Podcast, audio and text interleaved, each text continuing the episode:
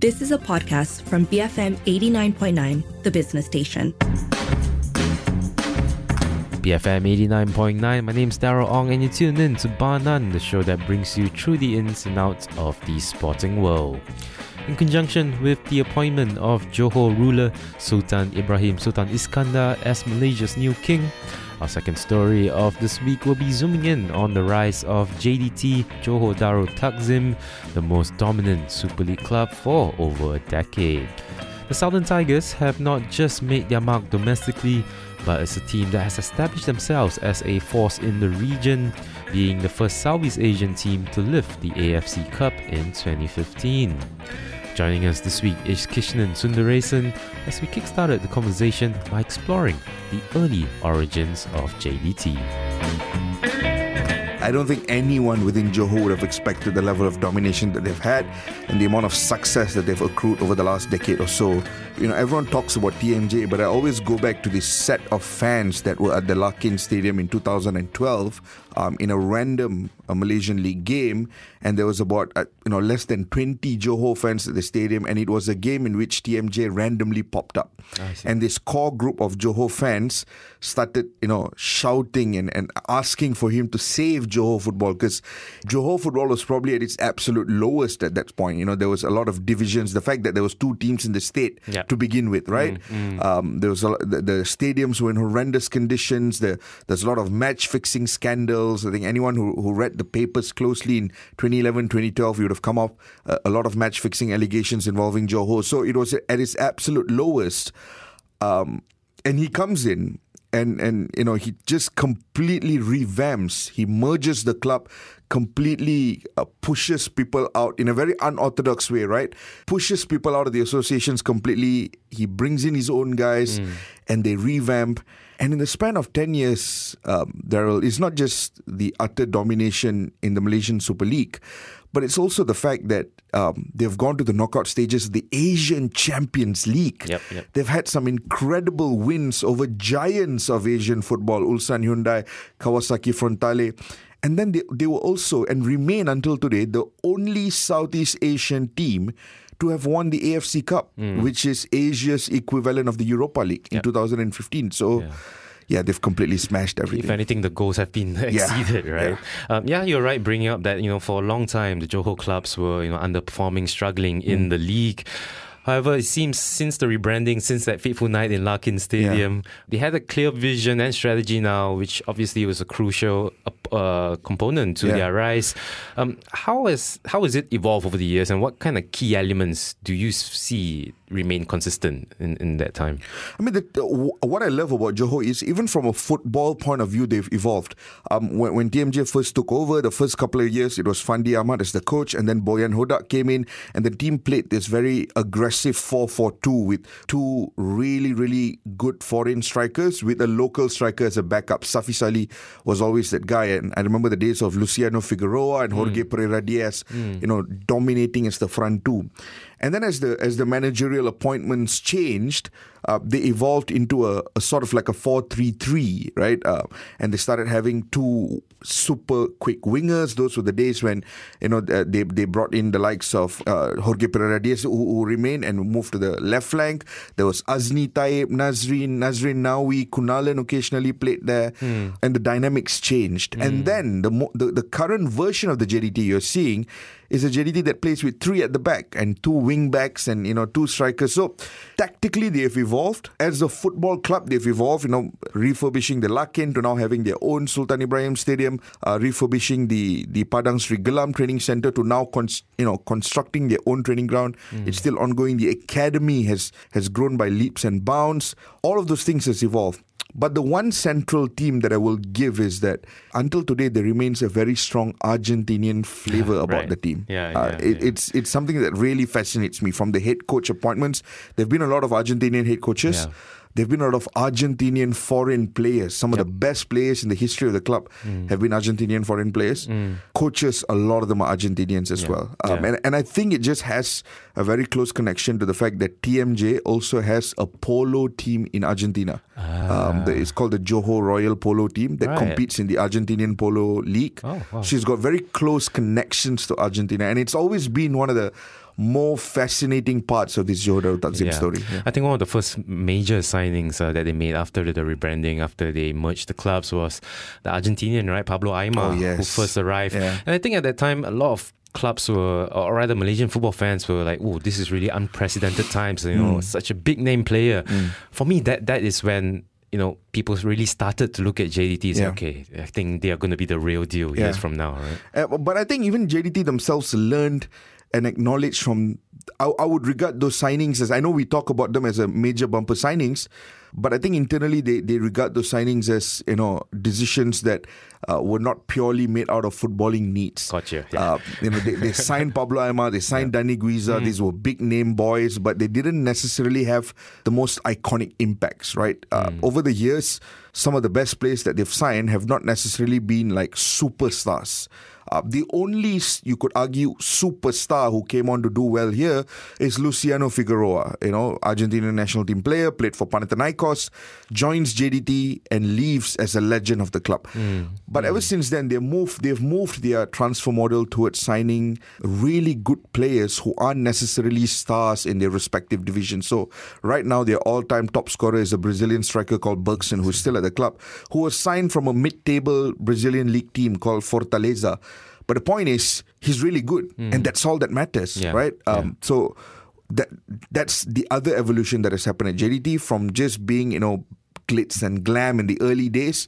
They've evolved into a super functional football club at yeah, the moment. for sure, for sure. Um, like you mentioned, you know, we know pretty much know that the face of JT, TMJ, it goes synonymous with each other. But Kish, what kind of role has you know the Sultan Ibrahim Sultan Iskandar Mm. uh, played in the club's rise, the club's success? I think he has, he has definitely helped the club financially. Uh, JDT has, has in a number of times, uh, you know, released statements about, you know, in, in certain instances, Sultan Ibrahim has stepped in and um, helped the club financially, whether it's it's uh, paying bonuses to players, whether it's construction of facilities, whether it's it's helping with certain signings. He's, he's definitely helped the club in that sense, um, and he's sort of also been like the patron of the club in a you know being that that that figurehead um, that that stands above the club, um, above TMJ himself as well. Um, he was also there um, to present the trophy when JDT won the AFC Cup uh, when they beat uh, Istiklol in Dushanbe in Tajikistan in 2015. He was there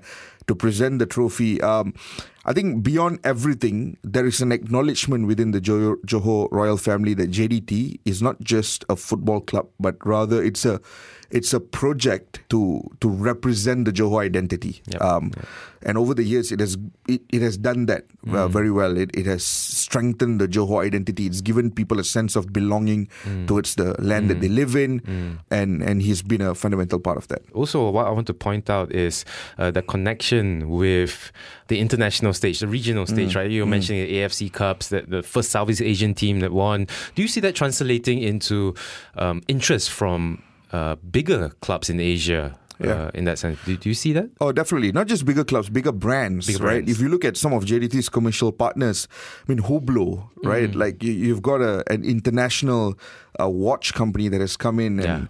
And you know, partnered JDT to a large extent. Uh, you look at um, the the sort of football personalities uh, that have been brought down Yeah. to Johor. Luis Figo, David Beckham has been there. Ryan Gary Giggs, Neville Gary has been Neville. there. Yep. Ryan Giggs Yep. and um, Marco Materazzi. The list goes on, right? Mm, um, And then you look at at individuals who continue to to visit the club. I think, if I'm not mistaken, Lukas Podolski has done it as well. So it's no longer just a domestic brand. It's an it's an incredible international brand. A, a friend of mine recently went to to Japan for for holidays, and he was walking down the street, and he just bumped into a, a random Japanese guy wearing a Johor jersey. crazy. you know the the subculture, and it's not just JDT, right? Below JDT, you've got the fan group called Boys of Straits, primarily responsible for building this incredible subculture around Johor Takzim. And that subculture appeals to football communities ar- around the world. Um, and and you go to Japan, people know JDT. Um, you you you go to places like uh, Middle East, people know JDT now. You you go to Europe, they're aware of JDT because of the fact that some of the biggest players like Pablo Aimar, Dani Güiza have also played here. So when you take all of those things into context, um, like JDT is just an incredible international brand as we speak. Yeah. Like you mentioned, you know, uh, it trickles down to the community. You know, Mm. gives the people, the Johorians, a sense of belonging, and Yeah. something to be proud of from Johor. But also, Kish, I want to talk about the trickle down to academy players. Yes.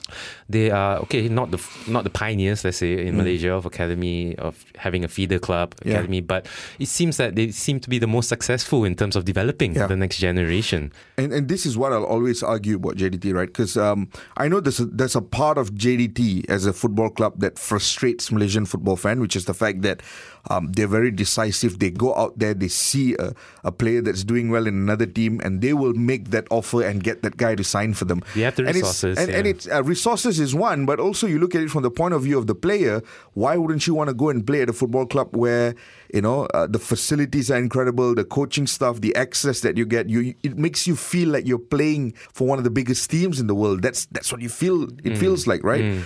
Um, so I know that frustrates a lot of Malaysian football fans, but you just cannot take away the fact that beyond surface level signings that they make. What JDT do really well is from an academy point of view how they develop and poach talent. And and the best example of this, right, would be Arif Aiman. Because Arif Aiman at a young age was just a bench player within the NFDP system. He was nowhere close to the levels of Lukman Hakim who was tearing up the the the youth football scene in, in Asia and even in Europe at that point, right? Arif Aiman was not fancied by a lot of the coaches at NFDP because they felt that he was too small. And it was a JDT coach. Um, at that point, they had coaches from Valencia because they had a partnership. It was a coach from Valencia who was helping running the, the JDT academy setup who spotted Arif Aiman in a in a tournament in a friendly game against NFDP, and he immediately called Alistair Edwards and said that we need this guy, and they signed him. And at that point, no one knew anything about him. In the span of three years, he has gone on to be Malaysia's best player. Yep, yep, right, yep. and and and I give you another quick example. Very recently, there was uh, an Orang Asli. Uh, boy who who was re- doing really really well within the if I'm not mistaken the MSSM or the MSSD the school, School football level. circuit if I'm not mistaken he's either from Kelantan or Pahang JDT scouts went down there spoke to his parents and they've signed him and they, he now plays for the Johor Academy and and we can't wait to see his development right so that's the sort of proactiveness Yeah, yeah, um, yeah. that's very prevalent within the JDT Academy setup Uh, we've gone on. We're going to move on now to an inevitable topic. It's a decade or so of Mm. JDT dominating a Malaysian, the Malaysian league, leads us to the question of competitive balance. Yeah. Um, ultimately, does JDT's dominance in the country enrich or hurt the local game? I think both. Uh, I think from JDT's point of view, I mean, as a football club, you look at it from the point of view of a football club, right? A football club can only exist with a mission of winning. Like no football club can exist by saying that okay, this year we win, but next year, you know, for the sake of competitiveness, maybe we don't try as hard. That's not going to happen. Every football club needs to win. So the burden is not on JDT to increase the competitiveness. On their part, they've done whatever they can, or they're continuing to do whatever they can to raise the ceiling of the league, the technical ceiling, the quality ceiling, um, the amount of players that are coming in. Yeah. But now it's up to the league and the other teams to match the competitiveness. When I say the other teams, what do you do to to combat JDT's influence? Is the same question that's consistently asked in German football, for example, where there's been a decade of dominance from Bayern Munich. What do you do to stop them, right? Um, but from the league's point of view, and this is where I'll always say this, I have always been a major advocate of uh, a salary cap institution, right? Like you see it in the NBA, you see it in the in Major League um, Soccer, you see it in in the A League. What we want is we want every team to be able to compete. And that's, I, I really hope there comes a day when we see that because football is only fun when it's competitive. When it's predictable, you remove the fun element out of it, right? And it's not just Malaysia that has the problem, Europe has it too. And UEFA uh, President uh, uh, Aleksander Čeferin has even publicly alluded to the fact that maybe it's time to seriously think about salary caps, right? Because we cannot afford losing this competitive balance. So the burden is not on JDT. Um, the burden is on the league and the other teams to close the gap. Yeah. Do you foresee uh, their dominance being challenged anytime in the near future? Look, I, I really admire the work that Selangor have been putting in. Unfortunately, uh, competing against JDT means that you don't just compete with players on the pitch. You need an ecosystem that's right. And the only club that's anywhere close to JDT in terms of creating an ecosystem is Selangor. Their own training ground. They've got an academy. They're very proactive commercially. Just two days ago, they announced a partnership with TikTok Malaysia. You know, they're very proactive in that sense. So I like the work that they're doing. And, and right now, I would say that they are probably the closest in terms of closing the gap. The rest, still very difficult, right? I like Sabah, but even they themselves have salary payment issues.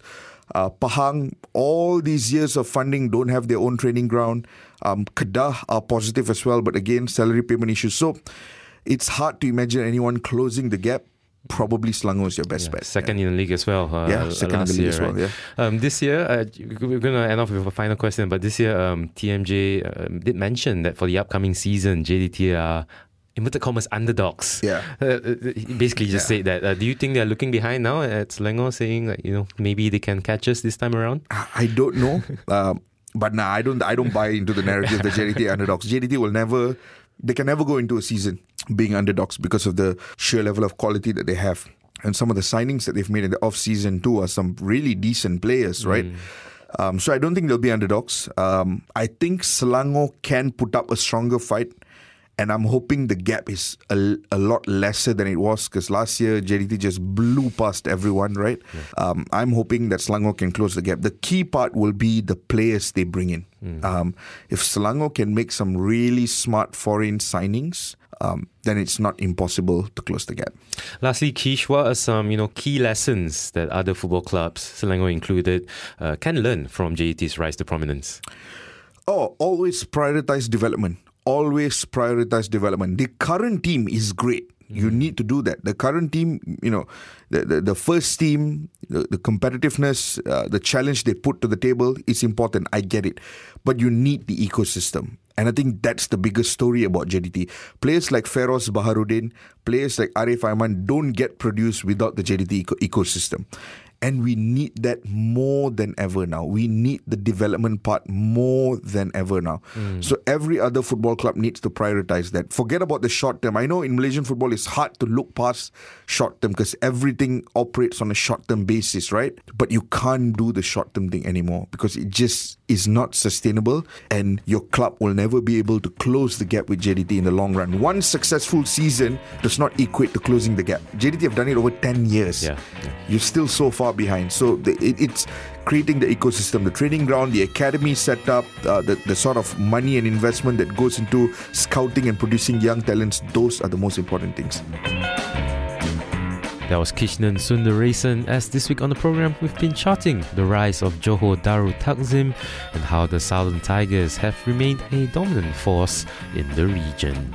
And with that, we've come to the end of this week's Bar None. If you'd like to check out both our stories this week, you can head over pretty soon to our website www.bfm.my forward slash Bar None for the podcast.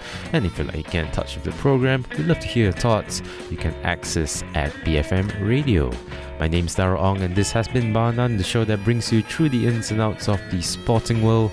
Join us again next week, only here on BFM 89.9, the business station. You have been listening to a podcast from BFM 89.9, the business station. For more stories of the same kind, download the BFM app.